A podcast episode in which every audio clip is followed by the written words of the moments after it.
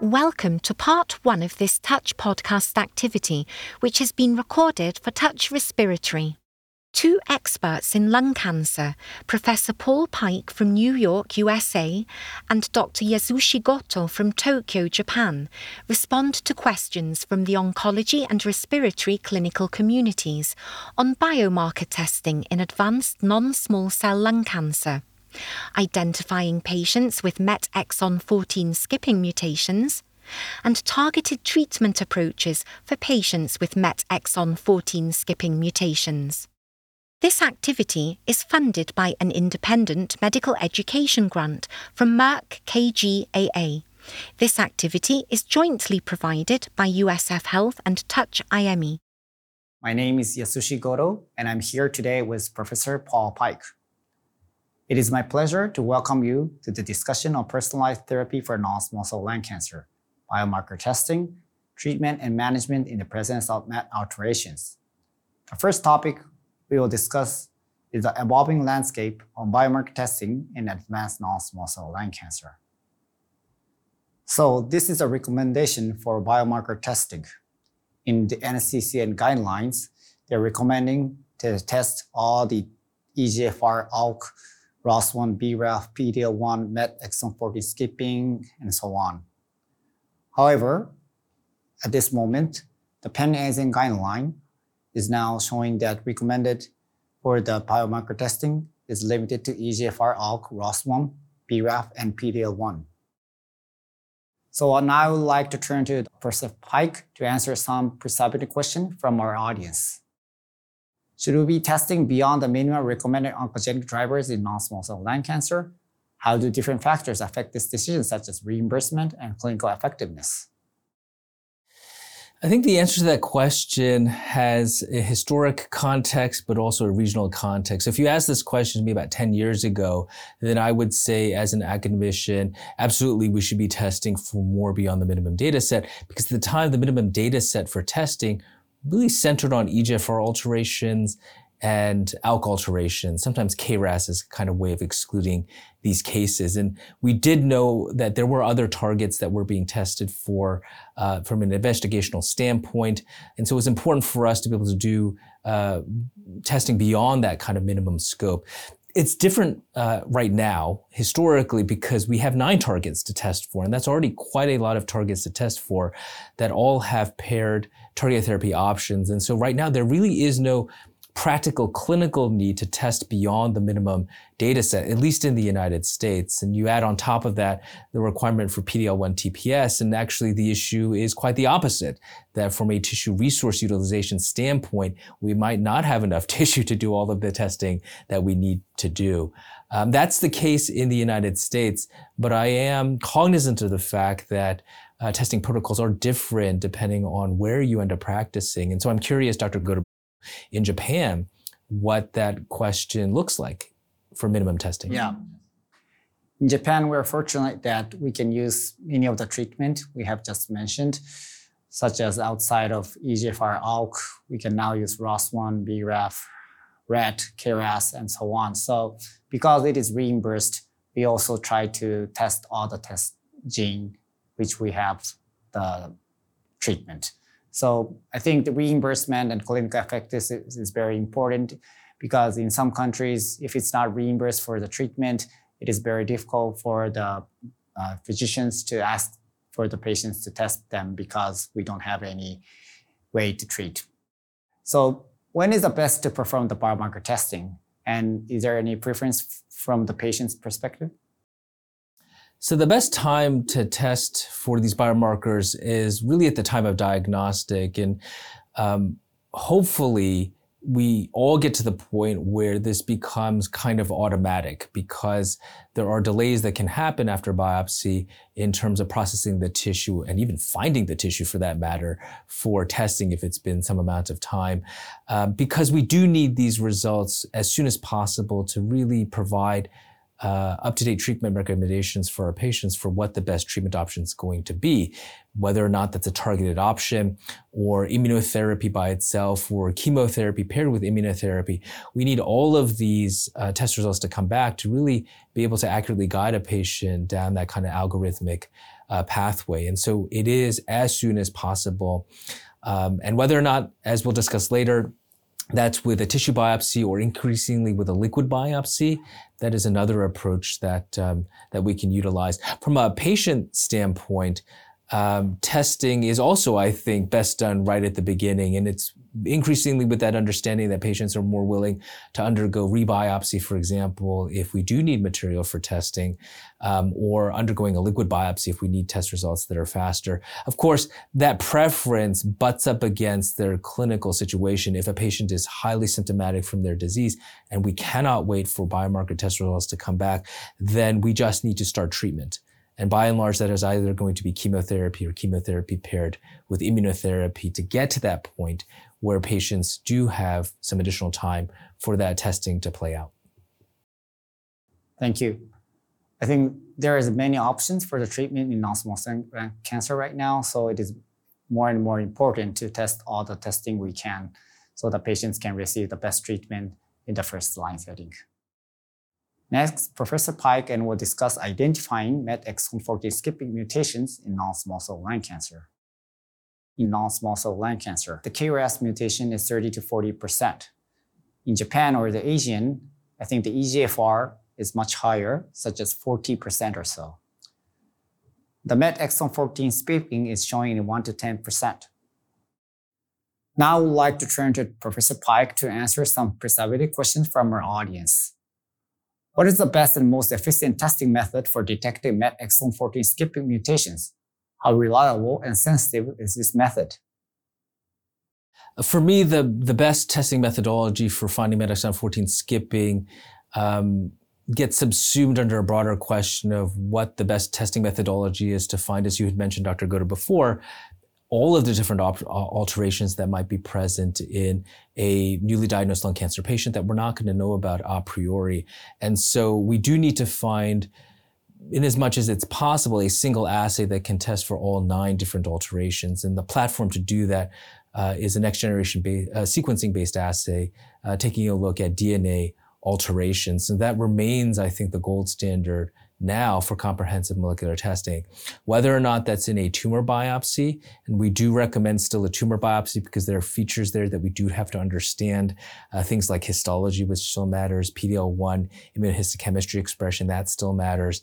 Whether or not it's through that or through a liquid biopsy, which is increasingly being used, uh, is something that we can debate in terms of relative merits and, and really coverage and reimbursement gets um, folded into that conversation as well.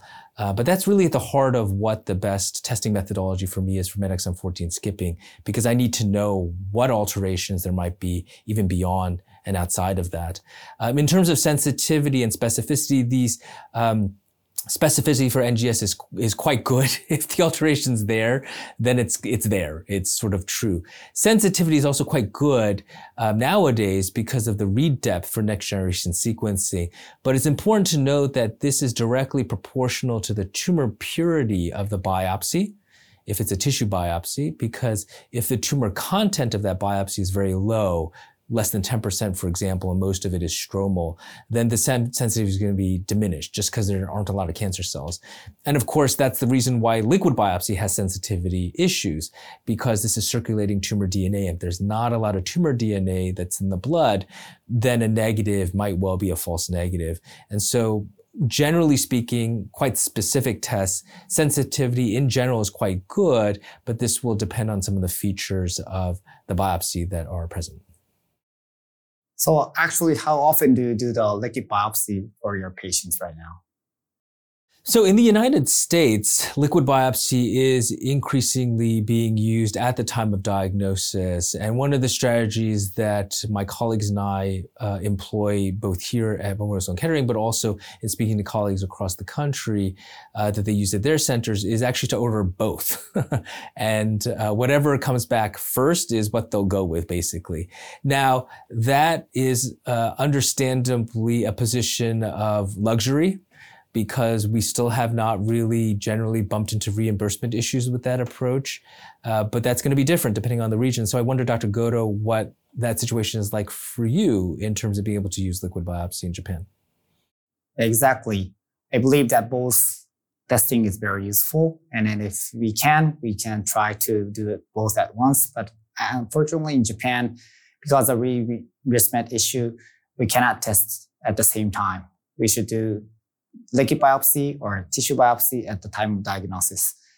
We uh, have another chance of doing testing after the standard of care, but not at the, di- at the time of diagnosis. So that's the problem we have. How about the companion diagnostic in the US? So in the United States, companion diagnostics by and large are, not being used. It's understandable that clinical trials would utilize these things, but um, as I had mentioned in the first question, um, what we're looking for at the time of diagnosis is broader than just what the companion diagnostic is looking uh, for. So the classic companion diagnostic example in the United States would be the Scorpion Arms assay for EGFR T790M um, in the acquired resistance setting for uh, first generation EGFR TKIs for the use of osimertinib. But the problem with that is that it only tests for T790M. Um, and nowadays, for example, we need to be know much more for example, MET amplification. And that applies also in the first line setting. We need to know more than just if there's a MET exon 14 skipping alteration or a HER2 20 exon 20 insertion. We need to know if any of those nine targets is present. So from a practical standpoint, uh, companion diagnostics are not terribly useful. It's also a lot to ask different pathology laboratories to gear up to do these specific assays if they're not already set up to do that. It's a it's a workflow issue. It's a resource utilization issue. It's a cost issue. Um, and so that's kind of the lay of the land for companion diagnostics in the US. I don't know if that's the case though for Japan, if there are other considerations. Yes, that's a big problem in Japan that strictly speaking, we have to do the companion diagnostic to do the treatment for each drug. But that is not convenient. We have to change our minds. But right now we're facing those problems. Next, Professor Paik and I will discuss targeting MET exon 14 skipping mutations in advanced non-small cell lung cancer. We have several agents for targeting MET exon 14 skipping mutation. Now I would like to turn to Professor Paik to answer some pre-submitted questions from our audience.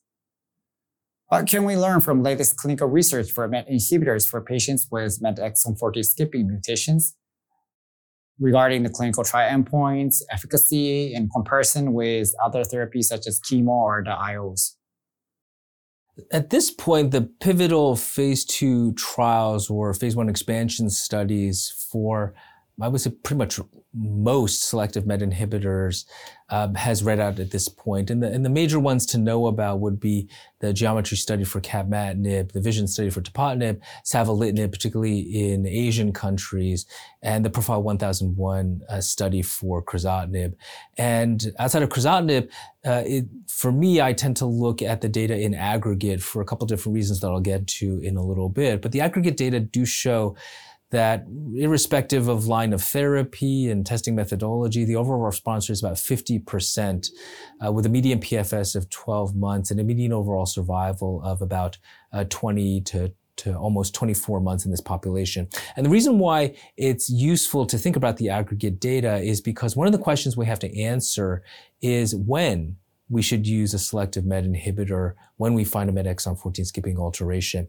There are some uh, drugs where clearly we should use it in the frontline setting, and that would be things like osimertinib for EGFR mutant lung cancer or alectinib or lorlatinib for ALK-positive lung cancer. The efficacy just overwhelm uh, the efficacy for chemotherapy or immunotherapy-based approaches. There are some that are different. Sotorasib, for example, um, for KRAS G12C mutant lung cancer, that is solidly a second-line agent based on those efficacy data. With the data I just mentioned for selective MET inhibitors, this for most of us really is a first-line therapy. Um, it's also a first-line therapy because we know that in this elderly population, uh, tolerability for chemotherapy-based approaches is going to be blunted. We also know that their ability to receive a second line option after first line therapy uh, goes down quite dramatically compared to younger populations. And so we really do need to try to find out what the best treatment option is going to be uh, to be able to employ um, in the upfront setting. We can borrow an insight into how these patients do from other data series like the Ipsos study where uh, investigators had treated elderly performance status impaired patients with single agent chemotherapy or single agent immunotherapy. And there, the vast majority of patients could not receive a second line agent after first line therapy. And the median overall survival in that population was eight to 10 months.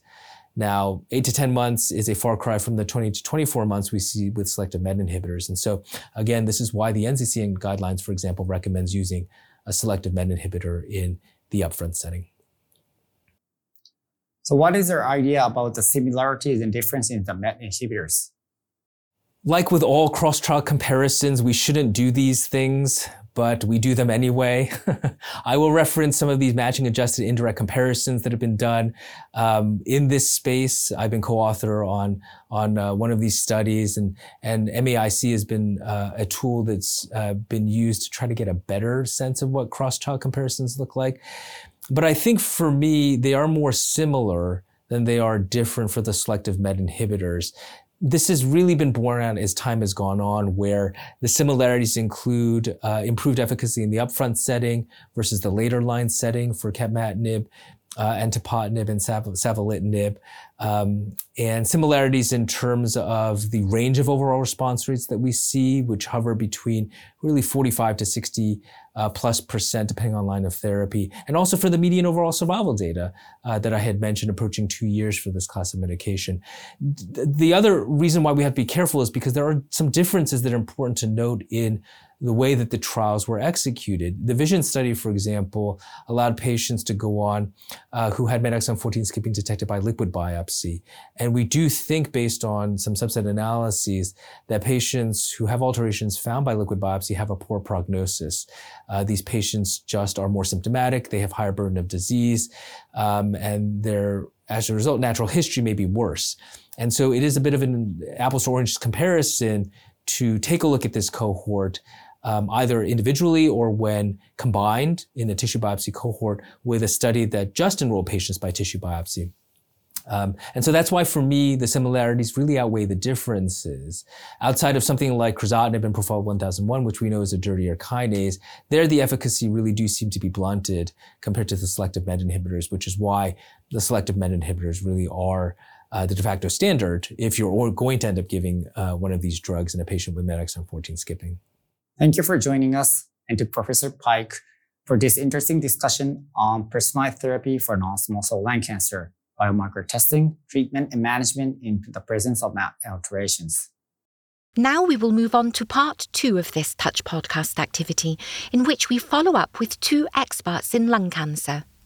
Professor Paul Paik from New York, USA, and Dr. Yasushi Goto from Tokyo, Japan, with further questions from the oncology and respiratory clinical communities on emerging mechanisms of resistance to EGFR TKI therapy in advanced non small cell lung cancer, targeted treatment approaches for patients with MET amplification and optimizing outcomes for patients with MET alterations.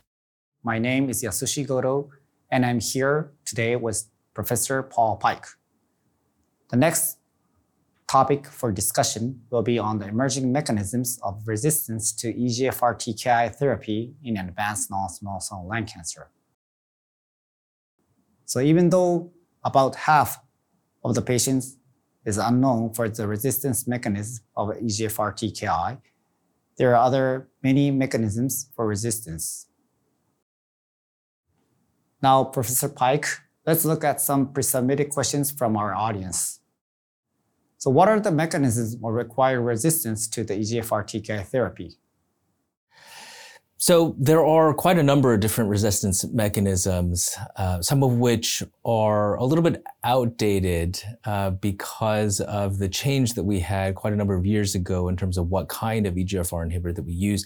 So many of us are familiar with the story behind erlotinib and gefitinib given in the upfront setting as first generation EGFR TKIs, where the predominant resistance mechanism in upwards of 50 to 60% of patients was a secondary alteration in EGFR, this T790M mutation. So that profile is quite different now in the era of osimertinib as a third generation EGFR TKI, where the resistance profile is very heterogeneous, um, with nothing uh, approaching um, the high frequency that we saw with EGFR T790M alterations. The alteration that's uh, garnered the most attention is MET amplification, which happens, depending on the series you look at, anywhere between 7 to 30% of patients. And, and the problem with MET amplification, amplification in general, is that it's not a binary biomarker. It's a continuous variable in terms of the degree of amplification, the degree of gain, and the pattern of amplification as well, clusters of signals, for example. And so that makes trying to figure out the exact frequency a little bit difficult. But because that's something that's easy to test for, and because we do have existing MET inhibitors, that's really been a, a target of a lot of uh, research interest. C797X alterations as a secondary EGFR alteration are relatively common, about 7 10 to 10% of cases. And that's been a focus of development, particularly for fourth generation TKIs to try to circumvent. And in some cases, you can use off, um, off label first generation TKIs to try to circumvent this as well.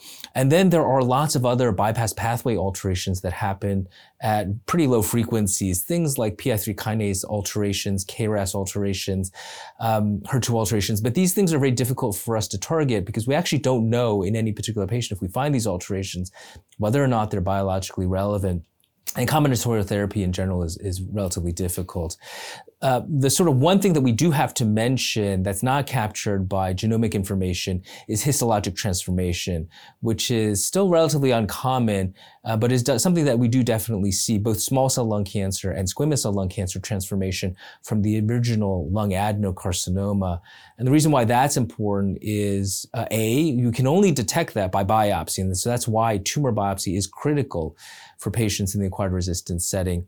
And then B, sometimes we can circumvent this resistance mechanism by pivoting to traditional cytotoxic chemotherapy, particularly for small cell lung cancer transformation, where these cases can be responsive to platinum etoposide uh, based therapies. So, what is your actual approach to the biomarkers in the TK refractory setting? Do you test the next generation sequencing and then the HE testing for the transformation, or do you think the other biomarkers are needed? It's an interesting question, again, a kind of chicken egg question because you know we, if there are other biomarkers that are needed, that really is driven by the our biological understanding, and I think the problem is that our biological understanding is still um, in its relative infancy, though we've been probing this for quite some time. Um, and so next generation sequencing is still the mainstay to try to find uh, those alterations that I just spoke about, largely uh, through the lens of research purposes, to be able to gain information, to try to figure out exactly how to circumvent some of these alterations. Um, as you mentioned, a, a tissue biopsy is still required for histologic transformation purposes. I think the novel biomarkers will have to wait based on what kinds of biological information we have, or based on other therapies that we'll talk about later um, that are uh, potentially interesting, things like ADCs, for example, um, which are increasingly coming to a fore in all lung cancer cases, but also in EGFR mutant lung cancer. Things like patritumab, deruxtecan, TROP2 inhibition. These ADCs um, are to some extent really begging for relevant biomarkers that may end up being immunohistochemistry based. So, from that standpoint, some biomarker development uh, may follow the clinical development of treatments rather than um, taking a look at the underlying biology and then sort of that direction of development. Thank you. Next, Professor Paik and I will discuss targeted MET amplification in advanced non-small cell lung cancer and optimizing outcomes for patients. Now I would like to turn to Professor Paik to answer some pre-submitted questions from our audience. How do MET inhibitors fit into the salvage pathway treatment approach where available options are limited? As I touched on before, MET inhibitors really have the most clinical data behind them in terms of being able to fit into that salvage pathway. Um, and so we are recommending if you're going to do any kind of acquired resistance testing that you do look at MET amplification. Because if that's found, while there are no approved therapies in the United States yet to be able to circumvent this, uh, there have been phase one and phase two studies that have read out uh, both with first generation EGFR TKIs as well as third generation EGFR TKIs that do show fairly good data um, where a MET inhibitor can be added to an EGFR TKI to uh, uh, engender a response. Response rates tend to hover around 30% if you just take a look at all the different studies um, with savolitinib, for example, in conjunction with osimertinib and other studies like that. Insight 2 has uh, recently read out in terms of overall response rate data at 50%, uh, giving osimertinib with tepotinib in this MET amplified uh, population. And so while none of these agents are, are yet approved to be able to use in conjunction with osimertinib, the data suggests that that strategy is safe and it is an off-label option because selective MET inhibitors are approved uh, for MET exon 14 skipping non-small cell lung cancer. And so we are recommending that if a trial is not available in your local area, that you do try to use this in an off-label fashion, at least in the United States. Um, I'm unsure as to whether or not this would be an option potentially in Japan, though. Uh, what kinds of freedoms you have to be able to do this? Yeah. Unfortunately, in Japan, the off label use is not uh, allowed. So even if we have diagnosed with the MET amplification for the EGFR TK resistance, and we still have uh, MET inhibitors for the MET exon 40 skipping, we have no way to prescribe the MET for MET inhibitors for the patients with EGFR TKI. So we're waiting for the new trials data coming out and to be approved in the near future. What kind of clinical data do you believe that is most important for MET inhibitor treatment in the EGFR refractory settings? Of course, the things that we like to look at are overall response rate, um, and this is with an eye towards patients who are particularly symptomatic because we really do need their cancer to shrink if they're going to end up feeling better. Um, and then, of course, PFS data, how long the therapy ends up working. And uh, as I said before, the overall response rate data are, are decent for this approach, generally around 30%. Some other newer data suggest upwards of 50%. Some of this may depend on not the properties of the MET inhibitor, but rather the particular context for the patient. Uh, who has MET amplification detected in the acquired resistance setting. It, it, has there been a delay in uh, treating those patients on trials with MET inhibitors? Was there an intervening period where they received chemotherapy, for example? What is the nature of their progression? Um, because not all patients in the acquired resistance setting will have profuse and diffuse uh, progression. Many of these patients will have oligometastatic progression, and the natural history for that is quite different than patients who have just overwhelming disease progression. Um, so there are some uh, variables that are there that we'll need to keep in mind in terms of trial analysis, but those are really the endpoints that we like to look at. Interestingly, I think many of us in the field do have some concern that the PFS data may not be something that we can push very far with this strategy this because MET amplification, we have a feeling, is more of a heterogeneous um, uh, acquired resistance mechanism. This is not necessarily something that's clonal, at least uh, purely clonal in all sites of disease. There uh, are, we think, differences in terms of clonality.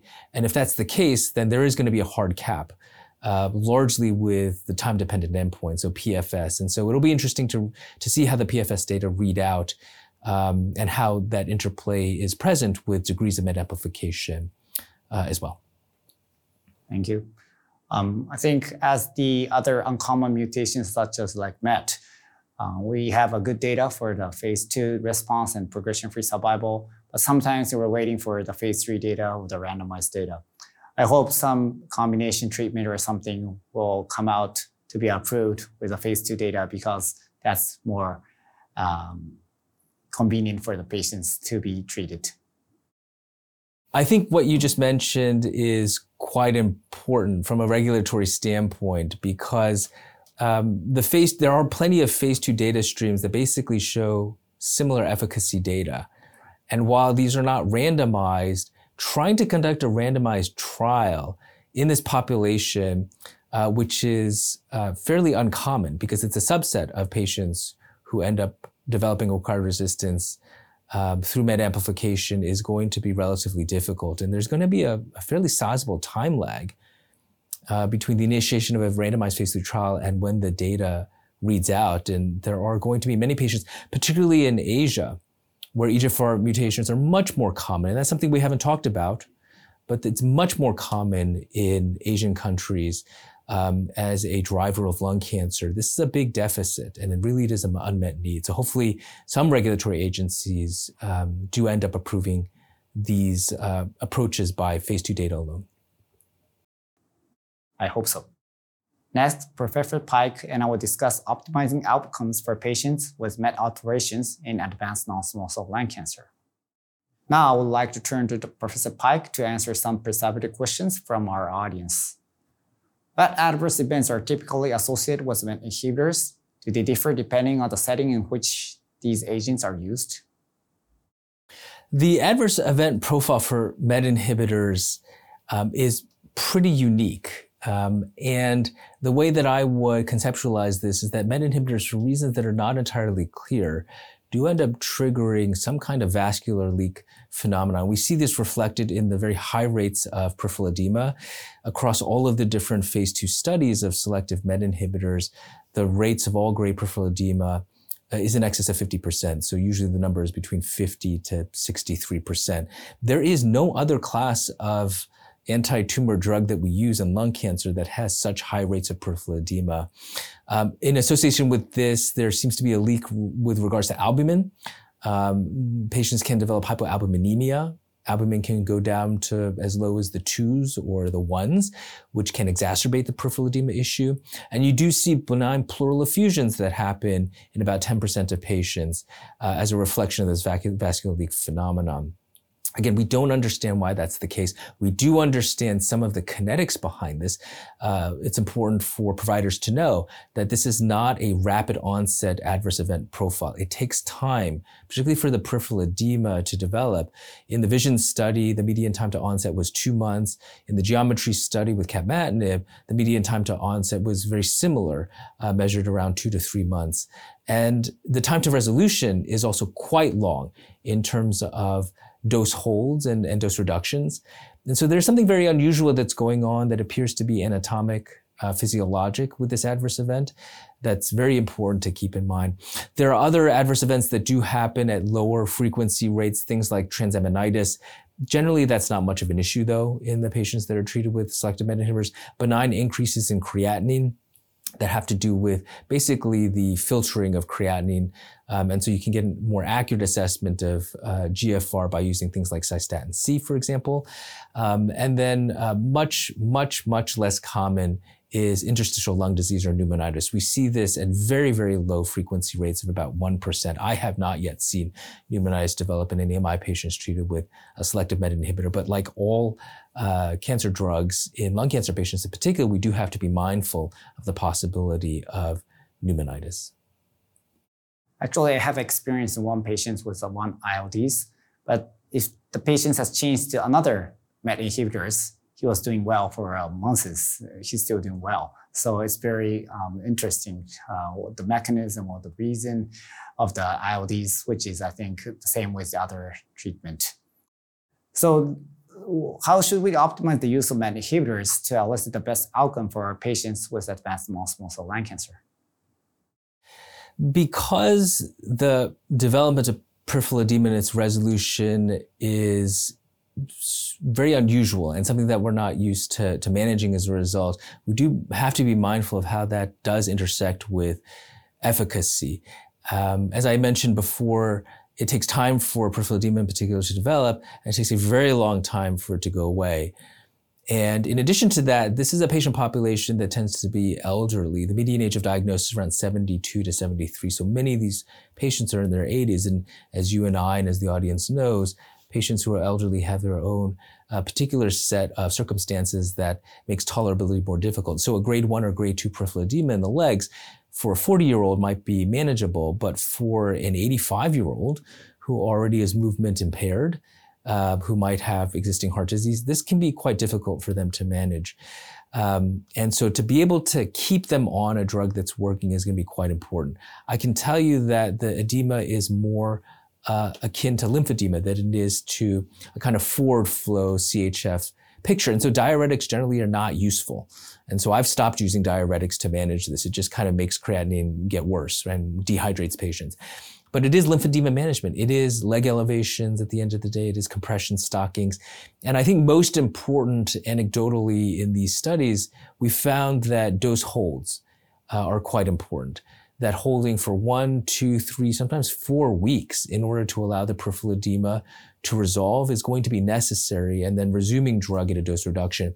And there are quite a number of my patients where this kind of punctuated treatment is necessary in order to keep them on the MET inhibitor in a way that's tolerable. And anecdotally, this doesn't seem to impair efficacy in those patients who are already responding. I'm curious though, Dr. Goto, it does sound like you've treated uh, a few patients at least with MET inhibitors with MET exon 14 skipping alterations. I'm curious as to what your experience is in Japan with things like peripheral edema management. I think the difficulty is exactly the same. I first tried the diuretics, but I never used recently because it's not so used for the patients.